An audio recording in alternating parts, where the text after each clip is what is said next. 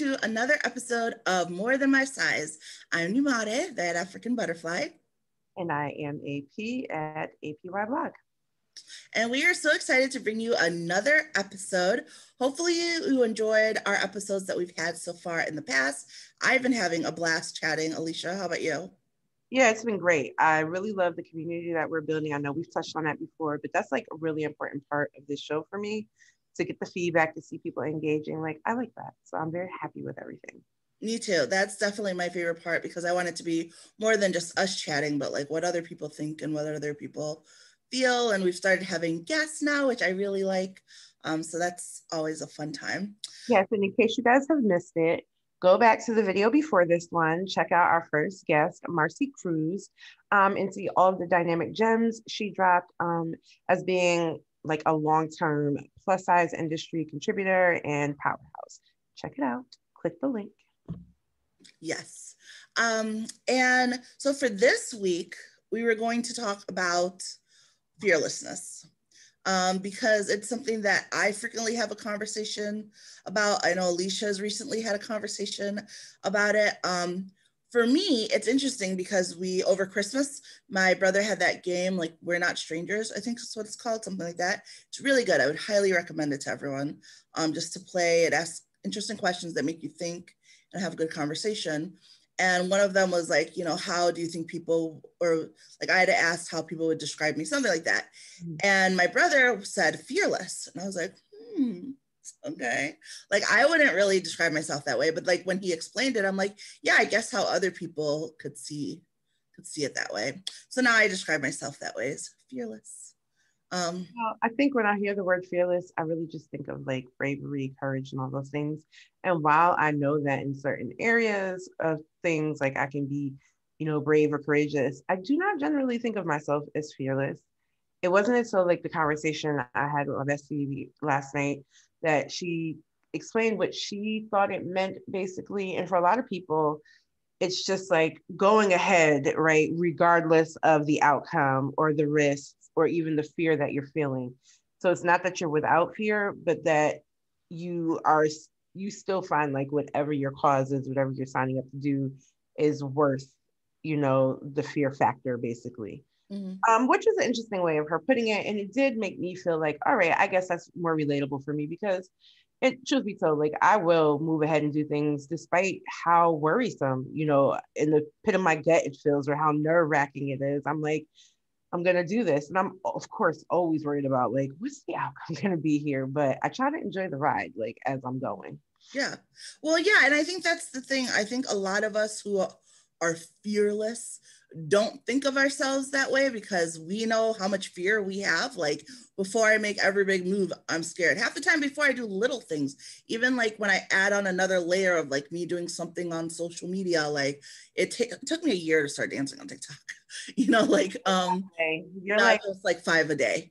Uh I just have to cross the threshold that I'm okay but you know so a lot of us we know that we constantly have fear so when someone says like oh you're fearless we're like no we're not but the truth is that we are in the sense that we push past it past it.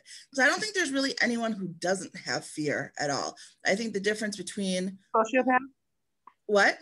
Sociopaths. Well, like, yes. they have no besides like besides like a mental um, lack of having that barrier, like that awareness. I think anyone who's like a logical person is going to weigh pros and cons and be a little cautious about some things. Uh, the difference is just those that us that push through it, and we do it while we're uncomfortable, and we deal with those growing pains. That's why they're called growing pains. Actually, just did a recent Thursday thought about this. Um, so, can you tell us like what's like the most recent thing besides your TikToks what's the most recent thing that you have pushed past like your fear, your concern, your worry, and just like knocked it out the park and went for it? What is the most recent thing? Um, so I have something that I'm actually in the midst of working on, um, but I also started it. So this started back uh, um, last year when everything was happening with like George Floyd and all of that. um, I was getting really flooded. So I grew up, I think we talked about it a little bit, I'm not sure, but I grew up in very like white suburbia America, uh, which is fine, but also means I have a lot of white friends, which is also fine. Um, because I luckily have amazing friends who like want to know more and you know, blah, blah, blah, all that stuff, which is great. But then people were like reaching out to me. So I'm dealing with like my own emotions of that time. And then also trying to deal with like them wanting like information and things.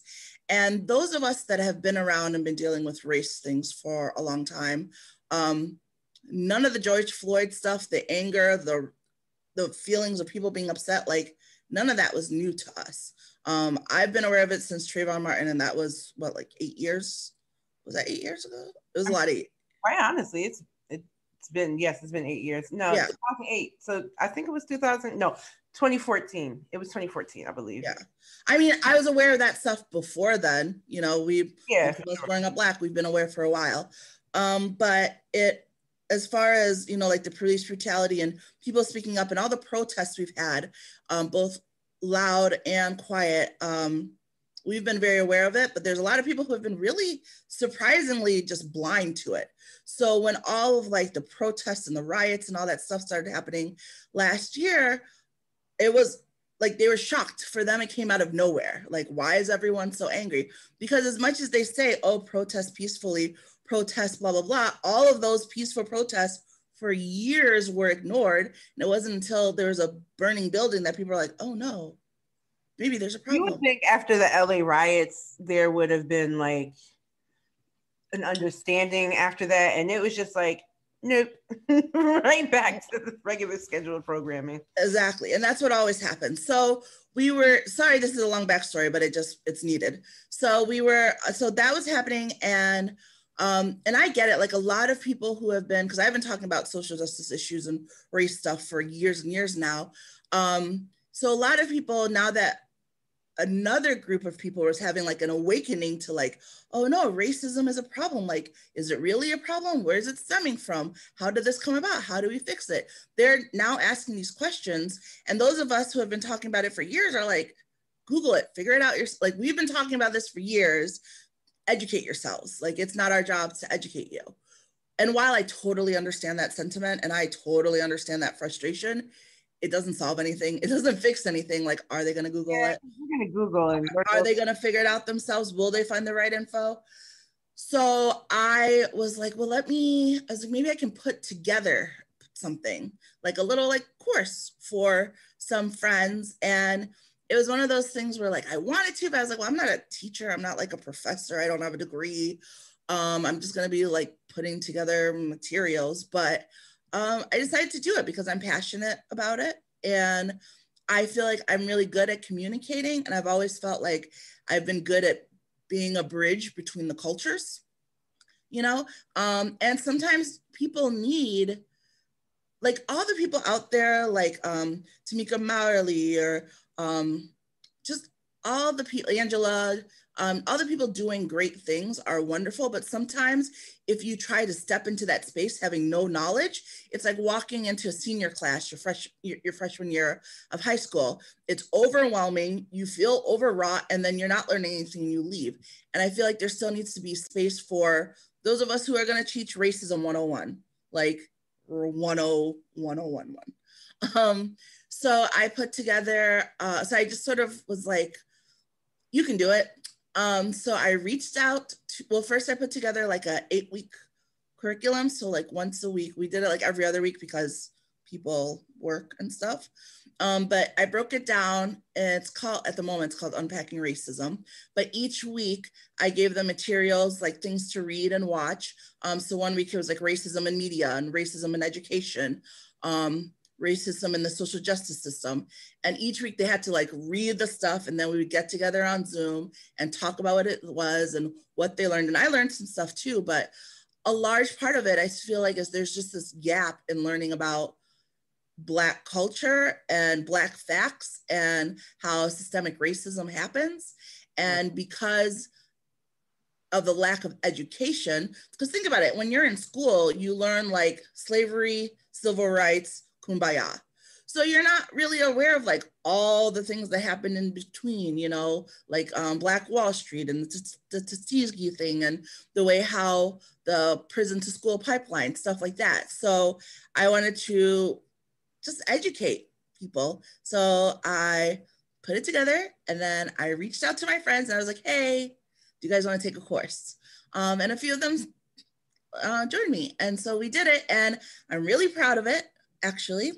And it came to mind because A, I had to push through. I was really nervous about that because you just don't want people to think like, oh, who does she think she is? You know what I mean? Like, I mean, I'm black, but like, does that make me the expert? Like, and a lot of black people don't want to be. You expert. expert. You don't need to be an expert at being black when you are black. True, true. But I think just that you can't expect someone just because they're like a certain race to be fully knowledgeable. Because what if someone went to Candace Owens and was like, "Is racism real?" Does you know what I mean? Like my blackness doesn't mean that I have the knowledge. Um, I think experience obviously also yeah. plays a huge part in that. And just how you see things. Yeah. And it was really important for me with like the, the course to um, have materials. So like it was a mix of them watching things and reading things and also educating themselves because anyone can go in and like I can talk to you and say, here are all the stuff, but I don't think you learn it the same as when you take it in. Um, so yeah, I pushed through and I asked it and they liked it and they were appreciative. And now I have been trying to get to push through to the next level of that because I kind of want to open it up and offer it like in general um, like someone was maybe suggesting like a Patreon or something like that. So I haven't quite decided, but again, I think I, I fearlessness, I still get fear because I'm like, but I'm not, I mean, I don't even have my bachelor's, I have my associate's degree and I'm not like a teacher. And I've, and there's also all these amazing. I want to talk about that. I'm glad you brought that up. Yeah. Um, there is a really huge problem in our society with aligning intellect or capabilities or smarts with a degree. Um, and I think I probably would have drank the Kool Aid had I not grown up, A, um, learning from my mom, who was a high school dropout. Um, she dropped out of high school in her junior year because of depression. Um, yet I watched my mom go ahead and get a job at Yale and was at Yale for 13, 14 plus years in a virology lab, being a lab technician. So, and my dad getting his GED when I was like eight or nine, after he literally dropped out of school, then finessed his way into college just because he wanted to party mm-hmm. and managed to maintain a household, a job, all those things, take care of his family, and go back to school, learn computers when computers were just coming out, and get his GED. Like for me, I had very unique circumstances with my parents and learning very early on that like the degree on the wall means nothing in terms of like your capabilities. It means that you put in time at a job, I mean at a schooling and maybe to learn some very specific things to like whatever your major was, and I will never take that away. But even now, I've led two seminars um, within the last week, right? Or last couple of weeks teaching things that a i'm not technically qualified for right? Like i didn't go to school for it. Just using personal experience. And i used to always remember hearing that like the best teacher is life right? Like the best school is the school of life. And it's absolutely true. I eventually like i was a high school dropout. I eventually you know went back to school. I went to job corps got my ged and at the time like GED was like a bad word, right? Oh, she's got a GED. Like yeah. people really think that taking your GED is like, oh, one plus one is two, whatever. Like, no, a GED is a culmination of all of the things you've learned throughout the entirety of your school career, plus some that you might not have learned. Minus and, all the fluff you didn't need to know. Right. And it's super long to the point where they break it up. Like, I went and did like science and math in one, and then English and reading or something in another, right? And it's the way they score it is like ridiculous too. Like it's like thousands of points, right? Once everything is done.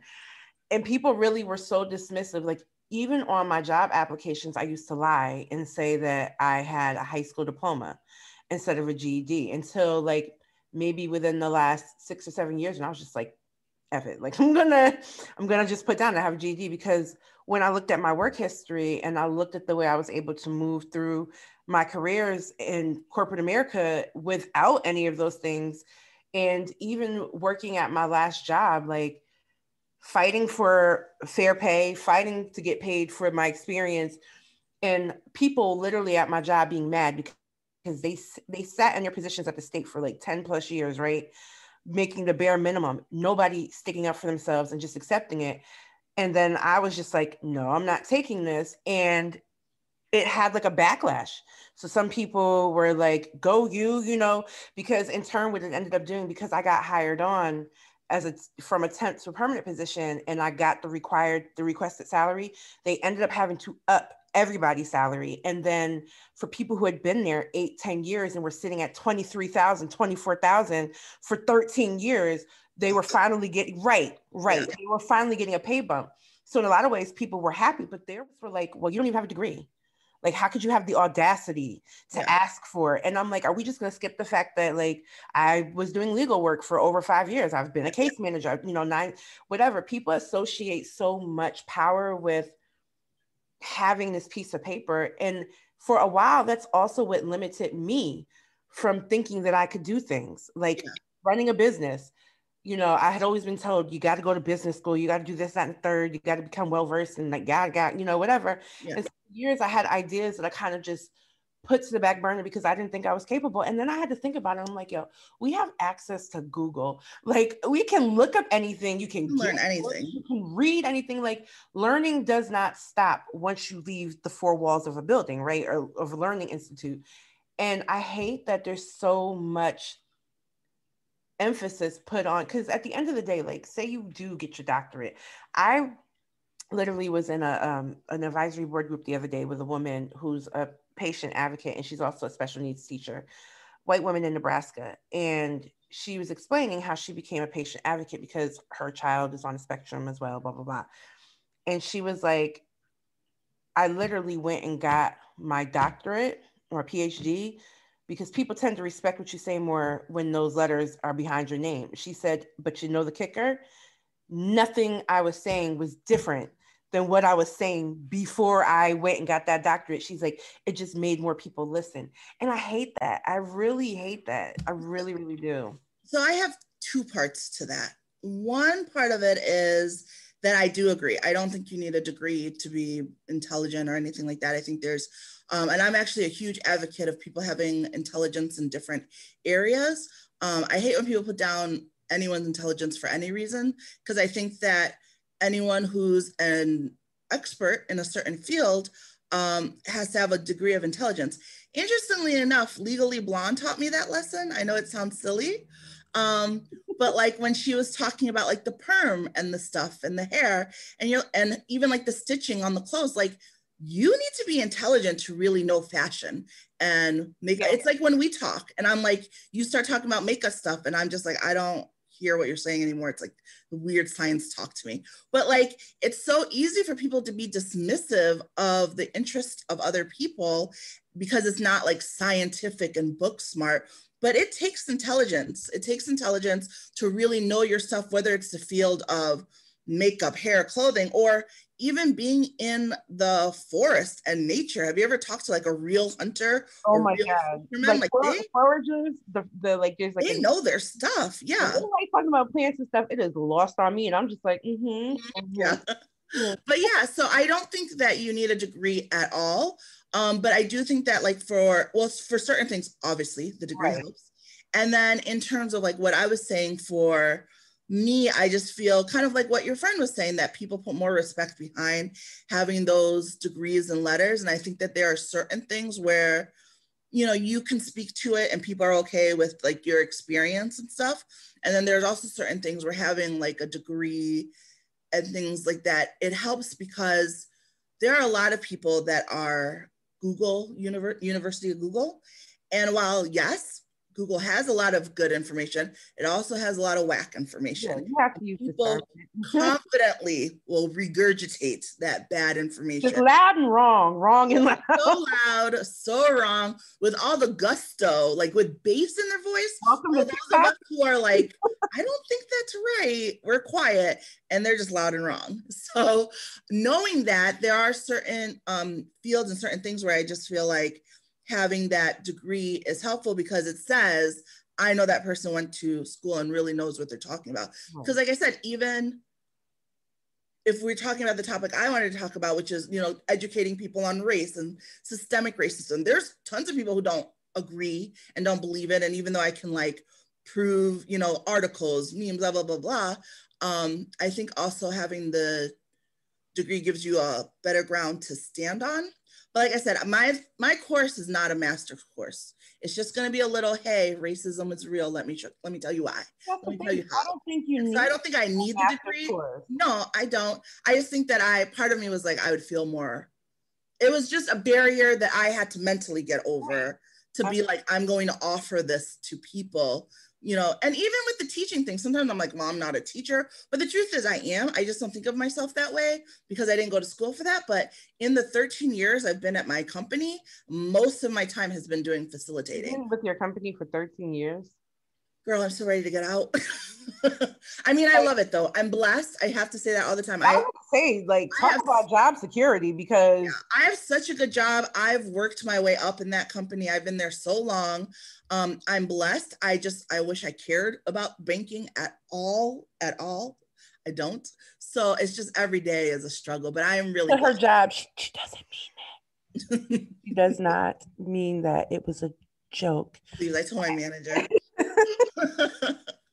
but um, no, but I really am. I'm so blessed. So um, I always take that into mind as I work vigilantly and diligently to get out.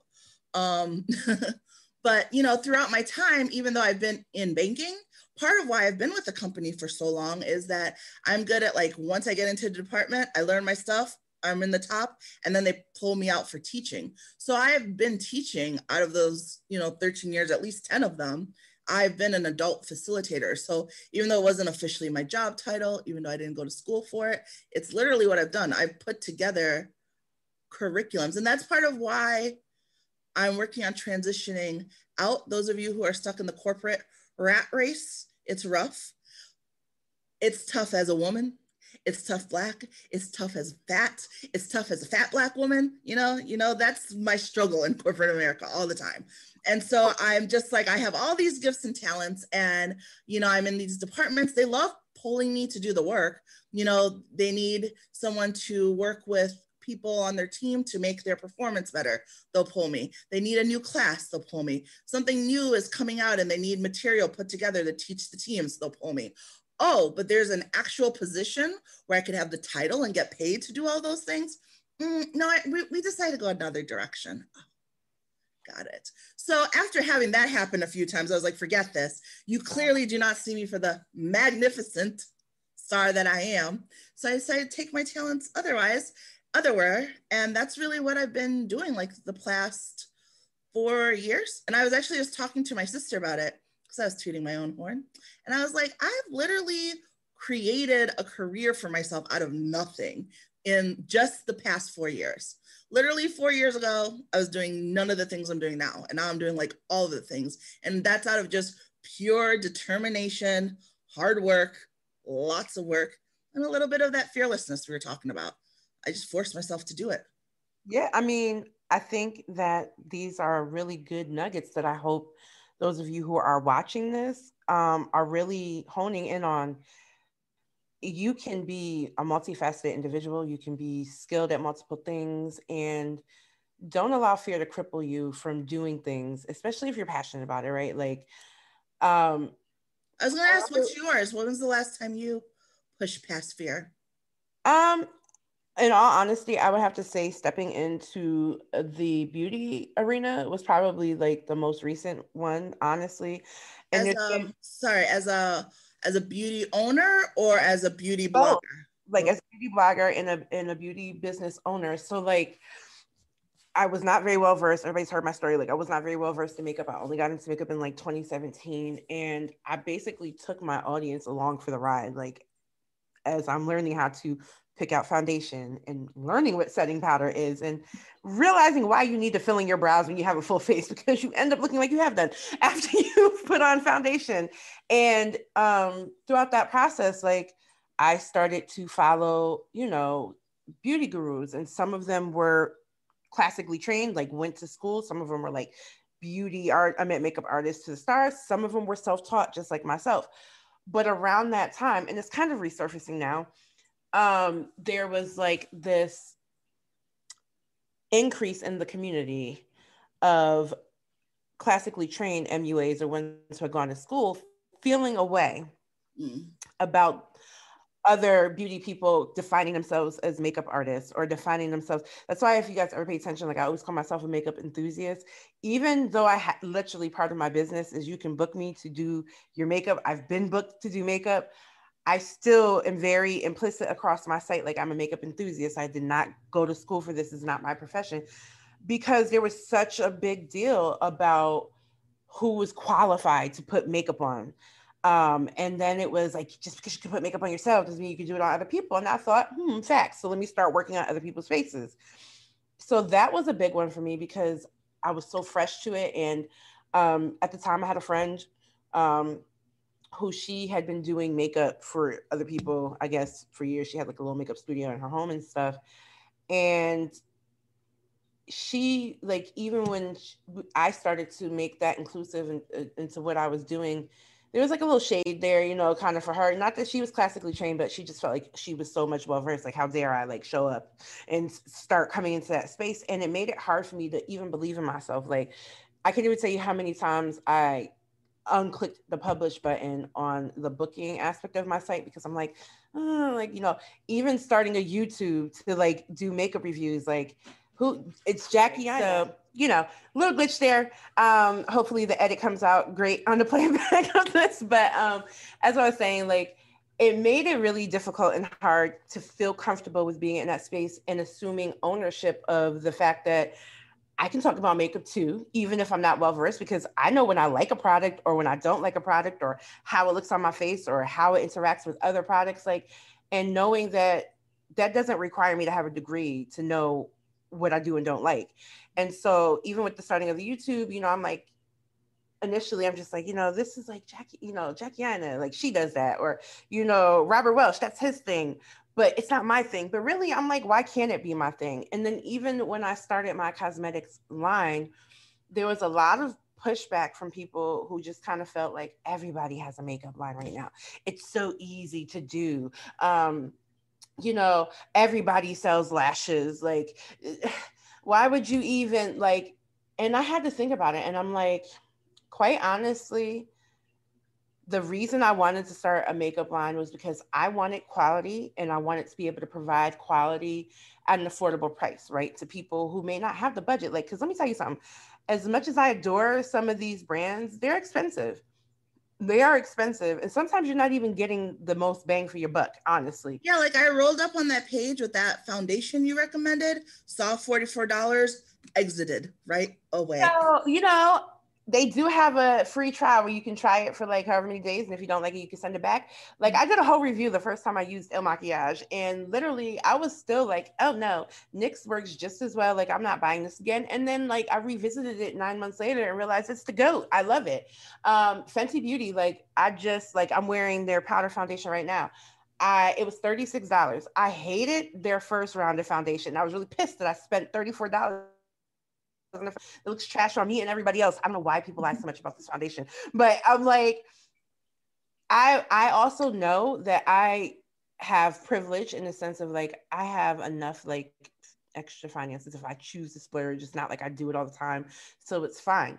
But I also know everybody does not have that circumstances. And there are people who think that shopping with me is considered splurging, even though like my most expensive palette is $25. You know what I mean? Even, you know, for them, that's a lot of money. So then I offered Sezzle and I'm about to add Klarna. Like, I just wanted to be able to do something and help beginners with makeup or whatever stage of the game you're in get quality products and affordably so and enjoy it. Like my reasons for doing it was not because I thought I was like the best chemist in the world developing eyeshadow pigments, you know, like I like we all know I don't own a lab. There's nothing wrong with that. Like there's that too. And I'm wrong if you thought that. I used to be like nervous about so like the first time I did brow tutorial, I felt awkward because literally I did not know how to do brows. And starting off, I asked somebody else to teach me how to do brows. Like, I don't know what I'm doing. How does this work? And I was horrible for a really long time. So the first time that I decided to do a brow tutorial, I'm just like, should I be like, and this this does not sound like serious stuff, but this is things that are going. No, yeah, you're like, you know I, like, do I have the like the not not even the knowledge? Like, who am I to be? Right. Where does the audacity come from, Alicia? Like, where does it yes. come from? And yep. that really what I realized honestly though when I was talking to my best friend last night was that I spent so much time and me and my husband actually had a really late night conversation about this and we were just talking about how although our experiences were the same in some sense about living in larger bodies and stuff like that it was different you know for me as a woman because you know big men and big women go through life differently but I remember always shrinking myself and not just because of my size but because of the way I allowed what other people say about me, like I internalized it. Like they were, I had a friend like who just spent all of his, well, he wasn't really a friend, like spent all of his time like picking me apart and telling me I was too ratchet or, you know, harping on the fact that I was a high school dropout and I had a baby as a teenager and um, basically telling me to like know my place.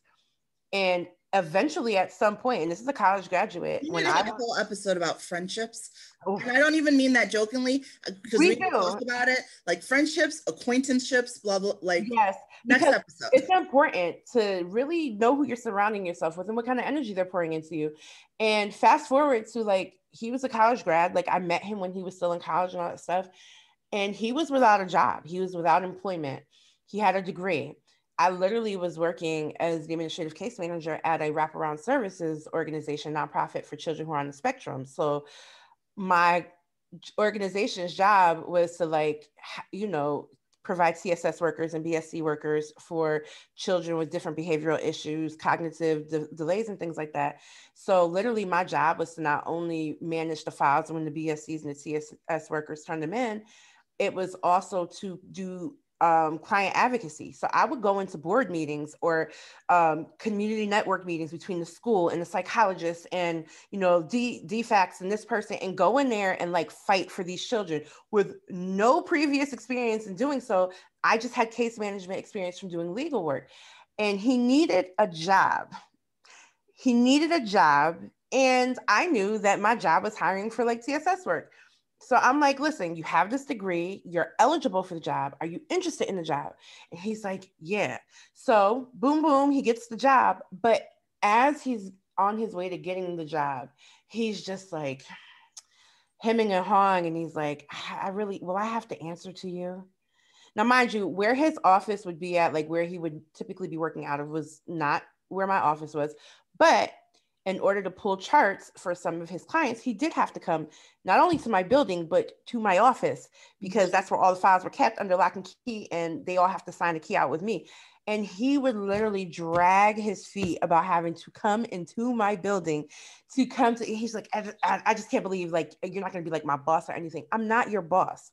But even if you were, what's the problem? Like, right. But it was ridiculous. those types of experiences that made me shrink a lot when I should have been not shrinking. And even when I worked in the legal field, when I first got my foot through the door, I got hired on as like a, a file clerk or whatever. And somebody just happened to get fired. And my boss turned to me and I was a temp and she was just like, Do you want to learn how to do, you know, litigation support? And I'm like, Yeah, like it's, yeah, why not? Mm-hmm. And even in that space, I was the only Black person working there until I got two other Black people hired. And it was all white kids ranged in age, but they were younger than me. Most of them were like a few years younger than me. And be, they felt like because I was new and I was black, you know, like that they could like they expected the bare minimum from me, I guess. So when I turned out to be really good at my job to the point where I got promotions, I was like being assigned clients to like the big companies. And one girl actually, my boss took her company, like her attorneys, her practice from her and gave it to me to do the job work on, she was so pissed because it's like I've been here five years. Like, how are you only here for a year and you have that that that that? And I'm like, you're from freaking Northeast Philadelphia, home of the meth head, and you're really talking to me about well, like, and she and it wasn't even that she where she was from. It was that your only experience prior to this was working at Dunkin' Donuts. Like, how do you have the room to like come at me? But in those spaces, like I internalized those things that throughout life. So I just got so used to shrinking myself and per, like even going into spaces and being in the middle of conversations, knowing I had points to make and just being silent because I did not think my voice deserved to be heard because I was not qualified to do it. So like now that I've done this and I've kind of like stepped into like I did the beauty thing, even into the blogging space and just being myself and doing those things. And then very recently being invited to really do some powerful work with patient advocacy and things like that. It it's really taught me that we only the only limitations are ourselves, quite honestly. Facts. It's really I mean, what it is. The thing is, I and it's conversations I've had to have with myself over the years. Um, like you have to get the audacity because that's what other people have you know what i mm-hmm. mean? You have to realize how amazing you are and how talented you are. And people can tell you that your whole life but really until you have that moment where you're like you know what? I am pretty great. It's not going to click and it's not going to happen because i've heard great things my whole life and it really wasn't until about five years ago that i was like hmm maybe there's something there, you know? And until you feel that, it's so easy to let other people have your voice be quiet or to feel like your voice isn't good enough because someone else said something. And you really have to get to the point where you realize that your value isn't based on other people seeing your value. It's based on you seeing your value. It's based on you feeling like you have value. Once you feel like you have value, you have value. Screw what anyone else what anyone else says. Right. And I, it's it's so hard for people to see people in spaces, especially you know we talked about it a couple weeks ago as far as with size when they see someone in a larger size doing something that they wish they in their size um, could do. but it's the same thing with gifts and talents, right? So if someone inside is like, oh, I'm so talented at this, well, why are they doing this and I'm not? Like their frustration is more on them than it is on you.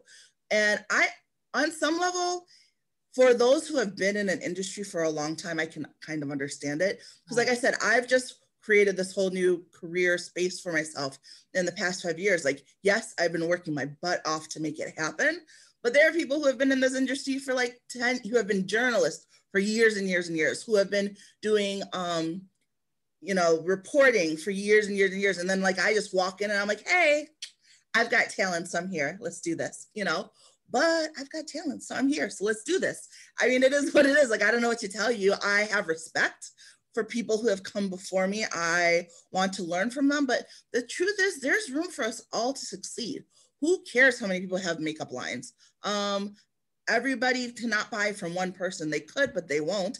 And who only owns one brand of anything? This is my main thing. Whenever anyone tries to get and it's why I don't feel competition with people. If anything, I'd rather collaborate with people because there isn't anyone I know who has one favorite anything of anything. But like they watch several makeup artists. Right. There we go. Several people on the radio. They like it's always several. If anything, they have favorite genres. Which you're interested in. You might exactly. have genre. They have favorite genres, which is why when someone starts doing the same thing you do, or you see someone who does the same thing you do, instead of being like, ugh, uh, you yeah, should be like, hey girl, let's team up. So our fr- so the people who like me clearly like the stuff I have to offer. The people who like you like the stuff you have to offer. We offer kind of the same stuff. Let's make this happen and let's grow together. Like there's just to me, there's no room. There's ego no room for the backstabbing. Everything. What? Ego ruins everything. Ego, ego does ruin a lot, and I've learned that and this was hard for me to learn because it's so far from the way that I think. But I learned that a lot of people have like a zero sum type of mindset. Like life for them literally is winners and losers. Like if someone else is winning, they feel like they are losing. Um, right. If you're not first, you laugh. Because my my brain doesn't work like that. Like I don't see other people's success as taking away from my success. Can both be successful. There's so like this world is so big and there's so many people and there's so many things to do like there's there's enough of the pie to go around and the, enough of the ladder for us all to climb like there's just no reason for the backstabbing and the being a bad person but there really are people who feel like if other people succeed it takes away from their success. And that's unfortunate. And those people will try to tend to talk down to people. And then you have people like you and i who for a long time listened to those voices and were quiet about it. And then finally we're like hey i have something to offer. You know that was the realization that i came to. You know like you said you were you were plucked out to do that work um, at your law firm and at your um, the casework place as well and now what you're doing. And it was again a couple years ago that i realized and i have lots of stories like that too um, and i was just like well that's just me like well a i think there are those of us who have grown up with the you have to work twice as hard to have half as much. So we naturally are just used to like putting in our all and having to be literally the best just to get level respect. Like not even like I have to be the best to be seen as the best. Everybody else to be at the best to be just seen on your level field. So mm-hmm. we're we've always been operating at that level. But not just that, I do feel like there are certain people who just have it. And I to this day I do not know what it is. I don't know what it is but I know that there are people who have it. A few years ago, I was like, I think I have it. And so I decided to, to work on that. And I really do think that there are people who just have, I, again, I can't put my finger on it. I don't know what it is, but there's it's just like Vorka. Do you don't watch Seinfeld? Um, off and on. All right, so there's an episode where, like, um, what's the guy with the hair that kind of looks like mine, quite honestly? Kramer. Uh, Kramer, yes um, he was explaining to like Seinfeld and the other short dude, like why some people Rich. can like bag. I, I know the names, but you're I, the one who watches the show. Right. I'm, it's Jared. It's really Jared's fault that I even know what the show is. He loves it. Um, but like they were having this conversation about how like Kramer gets all the girls, right? Like, and he's like the funniest, oddest looking one, but like the women love him. And he's like, oh, you know, it's the Kavorka. And they're like, the Kavorka, what's that? He's like, nah, nah, it's a real thing. And he's like explaining how Kavorka is just like this thing. So like, I think it was either Yeah, right. I think he was like explaining to like George or Seinfeld. One of them had like a woman who would like would not give up on like stalking him or wanting him or whatever. And or no, no, no, it was actually Kramer, like this really devout nun or whatever was like ready to throw her life away at the monastery to be with him. And so he goes to like this Russian priest and he's like, what do I do? And he, they're like, oh, it's the Kavorka. And like, they're giving him like yeah, yeah. things to do to like make it go away. But I remember watching that episode and one day Jared just being like, turning, he's like, you've got the Kavorka. And I laughed because I'm like, this is my husband. Of course he's joking. And then, but then he proceeds to like break it down. He's like, oh, yeah. I've seen you like things you've touched. He was like, they grow exponentially. And he's just like, and then I've seen you kind of fall out the race right before it gets like to be really successful. And he's like, I never understood it. Him saying that to me is what made me feel like, okay, I gotta stick to this blogging thing. Like, I gotta stick to this makeup thing because he's literally told me that he's watched me touch things, start things, and then fall off out of fear. So I kind of was like, all right, that's what's been playing in my head. And I'm just, I think I'm just at a point where I'm done apologizing for the Kavorka, right? We know that's not the real. Yes. That isn't like you just get to the point where you're just like, and not that you think you're better than anyone. It's not, not that. It's not just that. And for me, it was realizing because part of it kind of like you said like oh a bunch of people have a makeup line or a bunch of people. So for me i'm like okay yes i'm good at communicating but lots of people are good at communicating even though it's something that people have told me my entire life which is like the way you explain things and blah blah blah. I'm like okay. But the problem with gifts and talents is sometimes you don't realize that it's a big deal because it's so natural to you. And that oh, doesn't mean you don't have to put in the work to make something of that, but the initial impact of it like my initial just the fact that i'm good at writing and i'm good at speaking and train and training people right. and all that stuff because on some level it comes so easily to me yep. it's not anything i thought was special right um, but then i came to realize it is special because it doesn't come easily to other people or even just the way that people just like to open up to me which sometimes is real annoying. Like I just want peace. And you don't have to tell me your life story just because you're sitting next to me. You know what I mean? Yeah. But anyways, realizing that that too was a gift, yeah. um, I then decided to take that gift and then put work behind it to make a career, hopefully, for myself where I'm doing something that I love, that I give back with, and that works for me. And I think that a lot of people also don't take the time to sort of figure what that thing is. And I've sort of thrown darts at different things where I'm like, I think I'd be good at this, tried it, didn't work, tried that. Right. And so many people, A, don't want to try it because they don't want people to see them fail. So they don't try the things that they should. So they don't, so they spend their whole life thinking they'd be good at this when they would be good at that.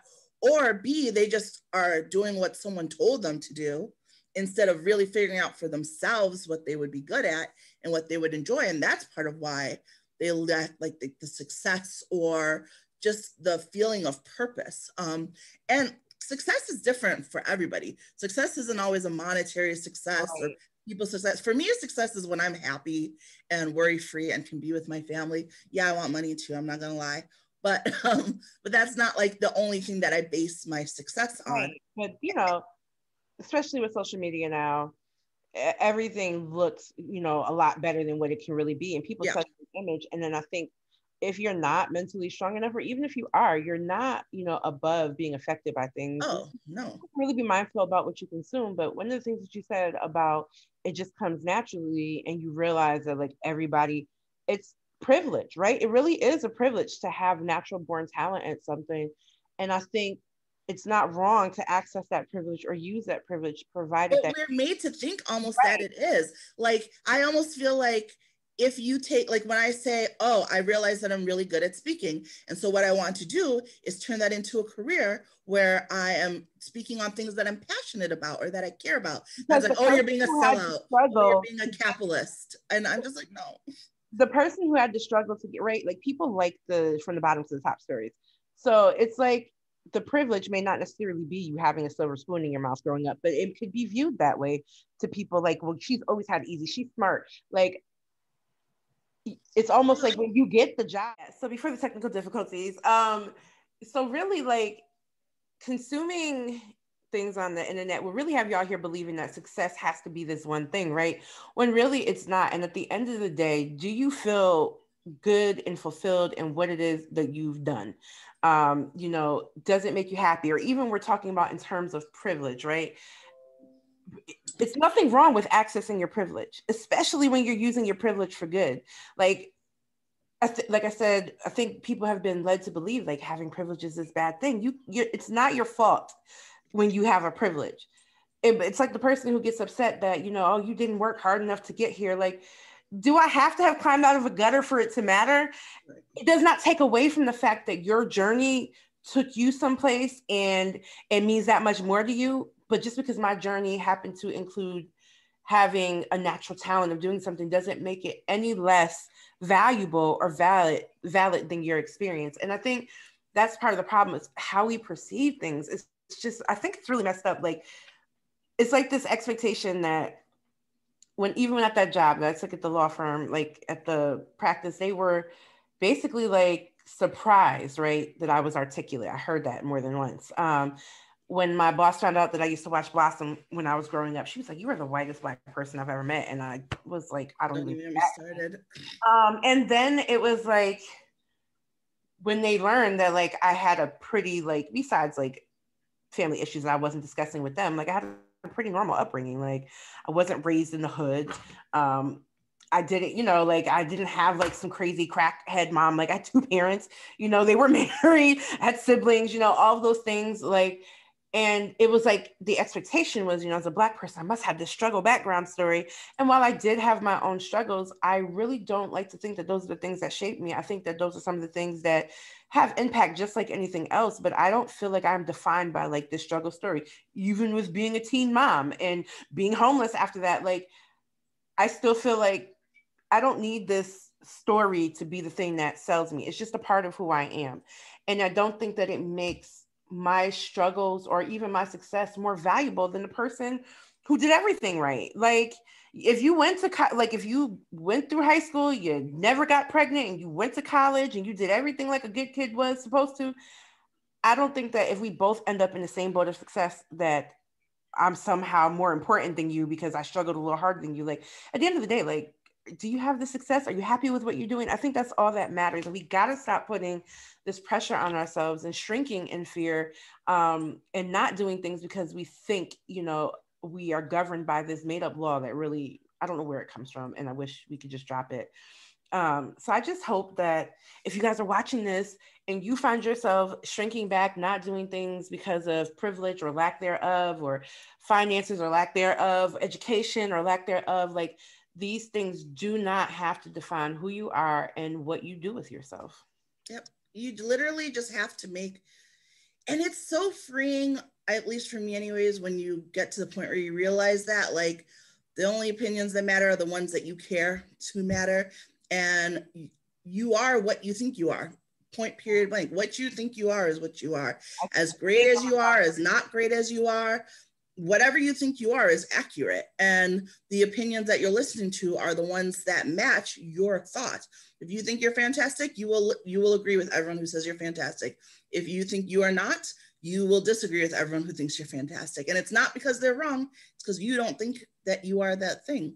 So the first step is really working towards thinking how you feel and think about yourself so that you can then push through that fear and do the things that you want to do and be all the things that you are out there. And um, Alicia, you mentioned something that I definitely want to talk about, not now, because I think we got to get wrap up, but um, the struggle story. You know, um, I think that some people lead with the struggle story, and I want to have a conversation about that because I feel like there's a line between sharing your your struggles and your obstacles um, to help connect with people and capitalizing on it and making that your only thing. Um, and i know it's something that i struggle with and want to make sure i don't cross that line especially as i like talking about like mental illness or even like size issues but uh, we'll definitely talk about that. I think we should at a that i think that should be our next episode. I think we should really get into struggle stories and how they play into um, our abilities to do things and like you said, whether we're capitalizing on it or we're just connecting with people. Mm-hmm. Good, excellent point. So we're gonna end it here, you guys. Um, obviously, we always want to hear from you guys, whether we're doing live chat or commenting down below. But of course, the spill it questions over at more than my size underscore the show on Instagram. As always, give us feedback, engage, and I just hope that you guys really um, maybe this is something encouraging for you. Maybe it's something you need to chew on, think about a little bit, and just share with us your personal thoughts on um, shrinking back in fear or, you know, being fearless. We'd love to hear about it. Absolutely. Uh, thank you guys so much for tuning in. We always love chatting with you, talking with you, and uh, we'll see you next week. Bye.